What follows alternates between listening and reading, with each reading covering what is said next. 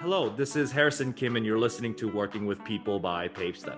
The Working with People podcast is for executives, managers, and people leaders. We bring people experts together to provide you with relevant content on how to think about and manage your most important asset, your talent. We have McKendry here with us today. How are you? I am doing well. I'm excited to be here. Absolutely. Where are you calling in from? Uh, I am in Steamboat Springs, Colorado. It's about three hours west of Denver, small mountain town. We've already had our winter snow come. Uh, so, yeah, just embracing winter, moved on beyond fall. awesome. Awesome. Um, and th- today's podcast is actually a pretty special one. This is a, a follow on content from our webinar that we did uh, f- uh, just a few weeks ago, our yeah. People Ops Bootcamp on developing better managers. And today we're going to be talking about feedback culture, how to help mm-hmm. people give two times better feedback. Yeah. Before we get there, though, tell us a little bit more about you and what you do. Yeah, so I'm the director of performance and development for our facilitation team uh, at Life Labs Learning. Uh, and we are a training development company. We specialize in trainings for managers and executives and teams. Uh, and really, one of the coolest parts about Life Labs is both we get to teach and then we get to practice what we preach. Um, so I think it's uh, it's this double-edged sword of every time I tell a leader, like you should really give feedback. I have to pause and be like, have I given feedback recently? um, so yeah, so that's what Life Labs does, and then I help the direction and strategy of our facilitation team. Awesome, awesome, and I know your firm walks the talk, so I'm really excited to have you here, and I love your energy. So this is pretty exciting personally for me. So let's start with what is feedback culture in your mind, right, and why is it important? Yeah. So when I think about feedback culture, uh, I think about the norms, the values, and the systems that support people's ability to engage in helpful feedback development type of conversations. Um, so I think oftentimes feedback is just like this noun. It's just this thing, you know, of yeah, feedback is this thing that occasionally my manager gives to me, or, you know, sometimes I give to a customer service representative that I didn't like. right. But really, when we think about feedback culture, I think about what are all of the different systems and things that are impacting somebody's ability to share authentically and honestly things that are working and then the things that could be better whether that's with a manager or a peer or a team member. Um, so that's those are some of the things that come top of mind when i think about culture. And then to the question around like why it's important to me it's it's imperative. I think i think about this from a couple layers. You know there's the business impact of it, right? If we want mm-hmm. people to be performing well, we want business to be successful, they got to know what they're doing well. So I think about it from that perspective, but perhaps even more importantly, I think about it from the the development perspective of just yeah. creating the opportunity for people to understand how they're showing up and to understand that the things they're doing each day are working, they matter, they have an impact, or hey here's a 10% improvement that's actually going to make a really big difference for someone. Um, so i think it's it's culture building it's development but it also impacts the business in a really helpful way. Yeah perfect perfect. So uh, one of the things that i know you teach and, and you talk about in your everyday is making sure that the feedback that you're sharing is meaningful or like high quality if you will mm-hmm. right? What does a high quality feedback look like? And and, and of course again why is that important yeah, absolutely. Um, so pretty simple from my perspective of what high quality feedback looks like. It's it's data driven, it's specific, it's action oriented, and it also names the impact. Um, so you know, for example, if after this podcast I'm like, "Hey, you did great, keep it up," you're like, "Cool," like, yeah, it might make you feel good for a moment, but when you sit down to like script out the next podcast, you don't actually have much to work from on that. So mm-hmm for me, a really high quality piece of feedback is going to name what's the behavior that I'm actually doing. Do you want to see more of it? Would you like to see less of it? And then what impact is it having from your perspective? Um, so I think that's that's a huge component of it. But I also like to think about the I was going to say ecosystem, but really it's more like the relationship around that feedback. I think really mm. impacts whether it's quality or not. Um, so we know from research that trusting relationships have a huge impact on how we receive feedback uh, impacts if we're going to pull for feedback from somebody. And so i also try to think about what's the context. Am i catching somebody in a busy day and like hey real quick here's three things that you could be getting better at. Chances are, even though if you're really specific and data driven, that's not going to be a really high quality piece of feedback, as yeah. opposed to like actually starting with like, hey, do you have 10 minutes to chat or when would be a good time to connect? Um, we call that a micro yes at life labs and it's one of my go-to skills for just like set the right context and then deliver the feedback in a really effective way making sure yeah data and behavior action oriented from there.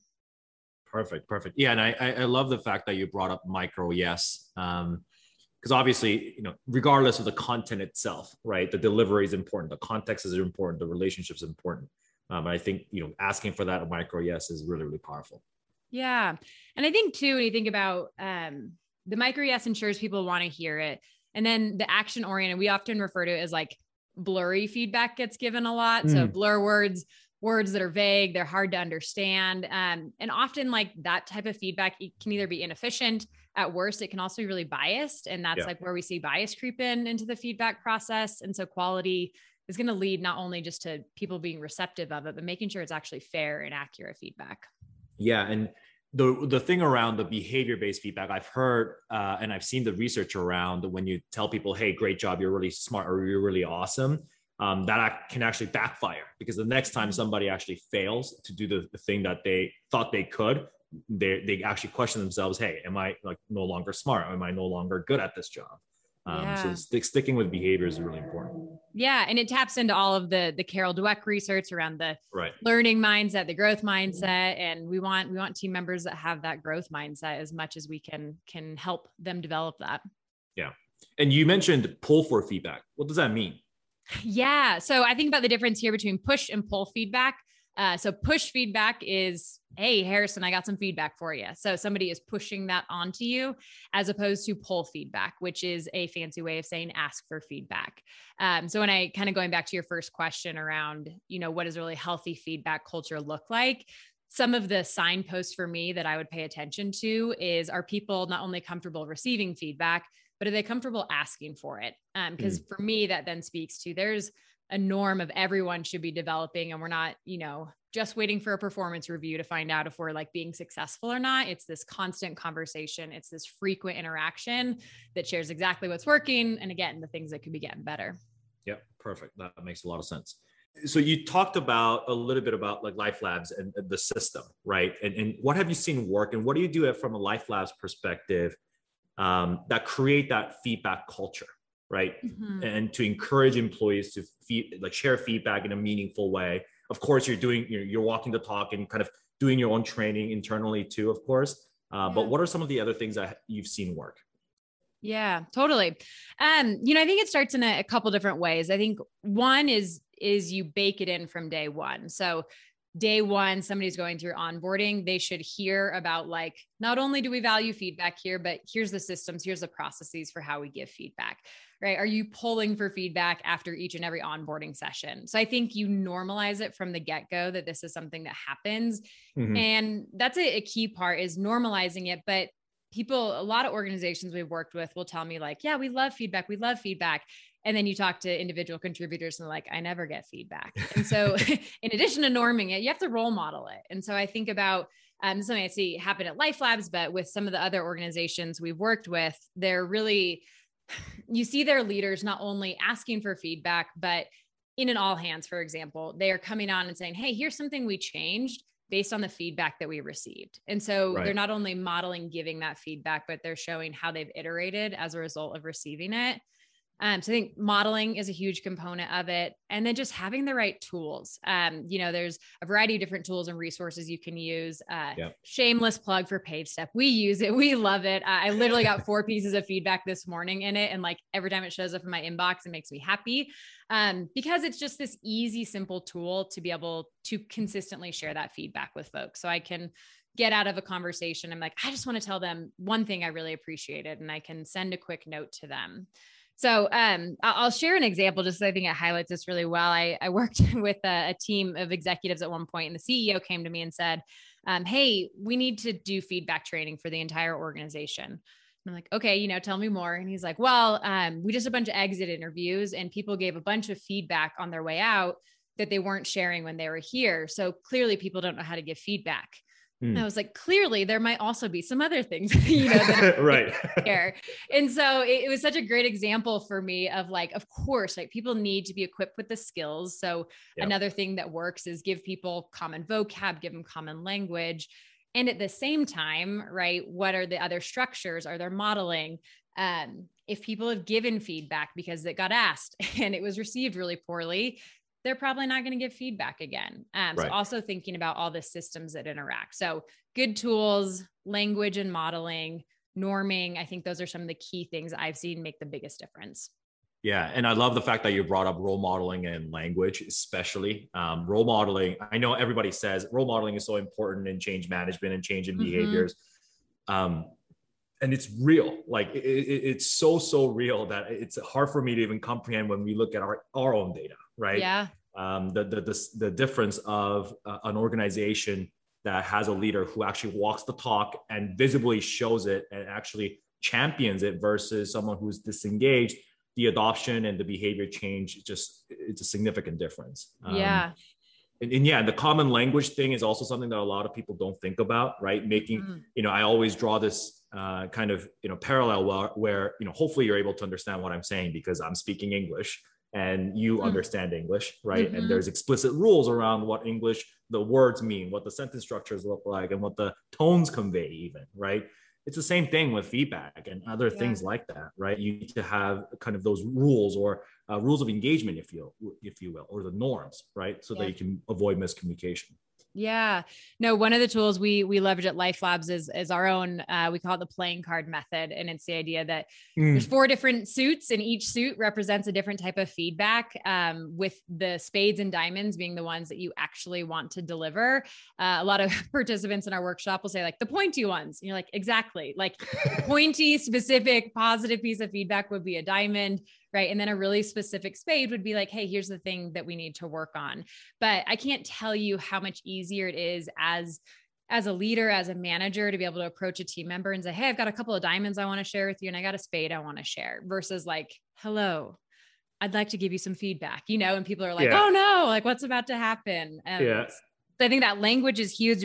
One other thing I'll just mention, um, this was a really fun learning for us at Life Labs. Um, so we, you know, we teach this stuff, we talk about it, yeah, and we have plenty of room to get better at this. And one thing we did last year is we actually did a feedback task force, and so we had a task force of people mm. that gathered for, I believe, an entire quarter to really evaluate what our feedback culture was and where it could get better.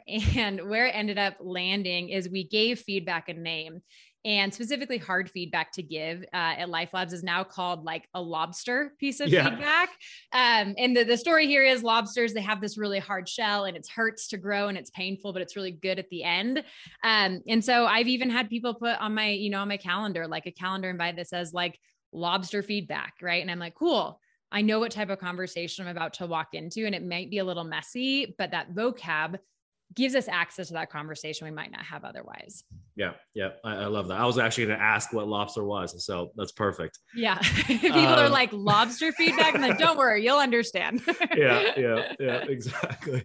Um, so if you think about challenges, right, especially related to remote and hy- hybrid organizations, right? Before we used to have those organic moments where you know maybe you and a you and I would be you know, coming out of a client meeting, having that informal chat about, hey, you want to just grab just quick two minutes and, and let's chat about how that went, right? In the remote work environment, I feel like there are some troubles with that, right? Um, anything you've seen, uh, you know, from your own experience within Life Labs or with your clients as well, any challenges you've seen that you want to highlight? Yeah.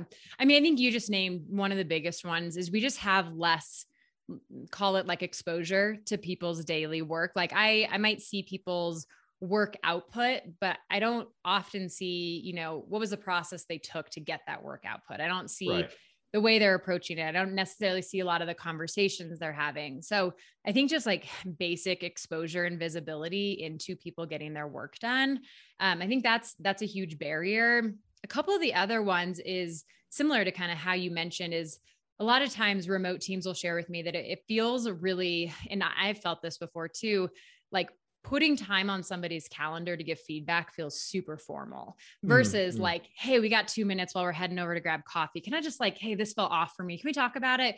Versus right. like, do you mind if I put 30 minutes on your calendar tomorrow? All of a sudden that feels way more formulaic than it actually is or you know potentially more risky than it needs to be mm-hmm. um so those are a couple key things that i see get in the way from people um or i should say get in the way of people giving that really effective feedback I think one other that just has to be named is I don't believe that relationships are inherently harder to build remotely, but they do take more time. And we know from like the mere exposure effect that if I was in an office and I saw you every day, right. chances are I'm going to start to feel more comfortable with you. But if I'm seeing you twice a week over Zoom, that's probably a different story. And so I think the the psychological safety is less. The relationship is right. a little bit more informal or you know infrequent and so i think it's important for people to prioritize the relationship first um, mm-hmm. before day one we launch into feedback with someone we've never met before. Think, those are things that can get in the way with it particularly for for the remote teams.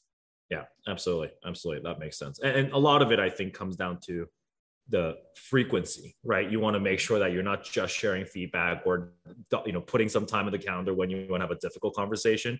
You know yeah. when we when people think feedback they're like oh it's negative. But of course that's not the case yeah. Yeah. No, we talk about that often, like the importance of the balance of feedback. So it's not always this negatively primed associated word, but it's like, oh, who knows? I might be told I'm amazing, you know, yeah. which a lot of folks would like to hear. yeah, absolutely. Absolutely. Awesome. Those are all the big questions that I had. Um, one last kind of a fun question for you. Yeah. Any fun plans for Q4? Any fun plans for Q4? Man, keep the ship floating. I would say for us, um, we have grown so much over the the last six months, and this will be a little bit of a a quarter to kind of like iron out some of the the logistical things. So. Yeah. Um, right now I'm working on like performance calibration, which to some people probably sounds awful, but to me is like a very fun problem to solve. So uh, that's on tap. Um, and then, yeah, hopefully a little bit of rest time too around the holidays. Absolutely. Awesome. Where can the audience find you, your thought leadership, Life Labs thought leadership? Yeah, absolutely. Great question. So you can find us lifelabslearning.com. Uh, you'll find a bunch of great resources there about what we offer. Um, we also have a blog. Uh, you can check out both myself and Life Labs on LinkedIn and would love to continue the conversation either there or in the future somewhere. Awesome. Well, thank you so much for being here. This was awesome, and you made it really easy for us.